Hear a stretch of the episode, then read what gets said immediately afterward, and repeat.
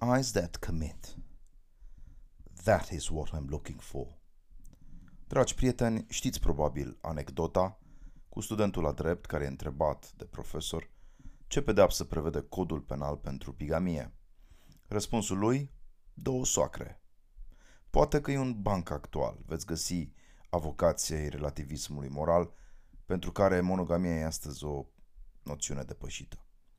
Pentru cei însă specializați în dreptul civil sau expuși pur și simplu la viața cotidiană, există istorii mai puțin amuzante, cum ar fi povestea despărțirilor între oameni care odinoară s-au iubit, dar care astăzi își dispută vinovăția morală, proprietatea funciară, accesul la copii, programul de vizită și așa mai departe. Sunt atâtea drame care ne obligă să reflectăm asupra temeliilor civilizației noastre. Suferința copiilor crescuți la depărtare de părinți vorbește despre egoismul adulților deciși să se autoflageleze și să se autosaboteze. Familia e în criză. M-am întrebat dacă declinul credinței n-a condus la dezintegrarea relațiilor bazate pe legământ, respect și slujire. Nesocotirea prestigiului metafizic al monoteismului aduce cu sine prăbușirea funcției sociale a monogamiei. Deși aș fi tentat să vă propun o reflexie etică sau teologală, îmi dau seama că întrebările noile, noilor generații, cei care mă ascultați acum, sunt mult mai practice. Am intrat ieri într-o benzinărie și la colțul de ziare, coperta unei reviste glossy m-a abordat frontal cu acest titlu. Citez. Tehnici pentru a spori plăcerea în timpul sexului. Și vă dați seama că e încă un titlu cenzurat. Redactorii de la Cosmopolitan știu prea bine că oamenii sunt obsedați de răspunsuri facile și soluții imediate privind potrivirea de zodii, compatibilitatea afectivă, secretele acuplării și alte chestiuni ardente. E puțin probabil să vinzi tiraje masive cu interogații serafice de tipul ce este iubirea sau de ce ne îndrăgostim. Și totuși, suntem o specie de mamifere evoluate, în sânul căreia indivizi perfect autonomi aleg să-și unească destinul până la moarte cu un necunoscut. Ne reproducem în afara tribului nostru și asta ne asigură continuitatea biologică sau culturală. Cu ce scop? Până să aflăm răspunsul, să observăm că dragostea presupune întâlnirea vie și nemijlocită cu un celălalt. Este ceea ce obține cenușăreasa după ce învinge răutatea mamei vitrege și a surorilor invidioase.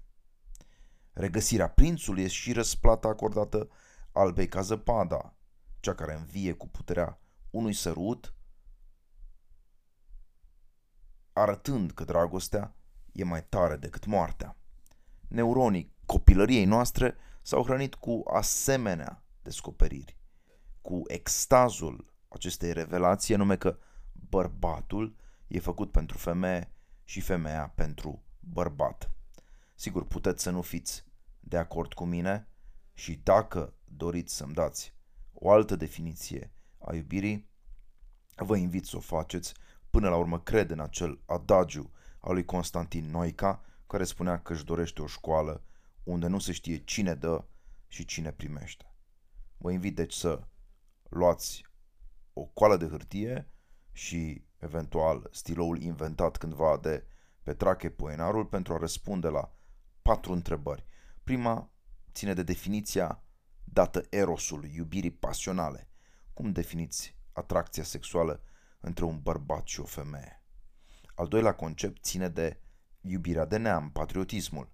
Scrieți, vă rog, primul lucru care vă trece prin minte când spuneți țară. A treia definiție privește iubirea de părinți sau, dacă e cazul, iubirea de copii. Ce sentiment trezește în voi revederea mamei după o lungă absență, dar a tatălui, dar a fiilor și a fiicelor. În sfârșit, a patra iubire e dragostea de aproapele. Cum o tâlcuiți? Până voi primi răspunsurile, iată ce doresc să vă spun. Iubirea, ca și fiecare civilizație, are vârstele ei. Nu doar fiziologia, ci și experiența acumulată în diferite etape ale vieții ne spune că există o privire copilărească, una adolescentină, alta matură sau vârstnică asupra iubirii. Îmi va fi imposibil să vorbesc in extenso despre patriotism, despre prietenie, grecii spuneau filia, sau despre dragostea familială. Voi schița însă o fenomenologie a momentelor iubirii dintre bărbați și femeie pentru a provoca mai apoi discuția practică despre cum putem iradia caritatea într-o lume tot mai egoistă.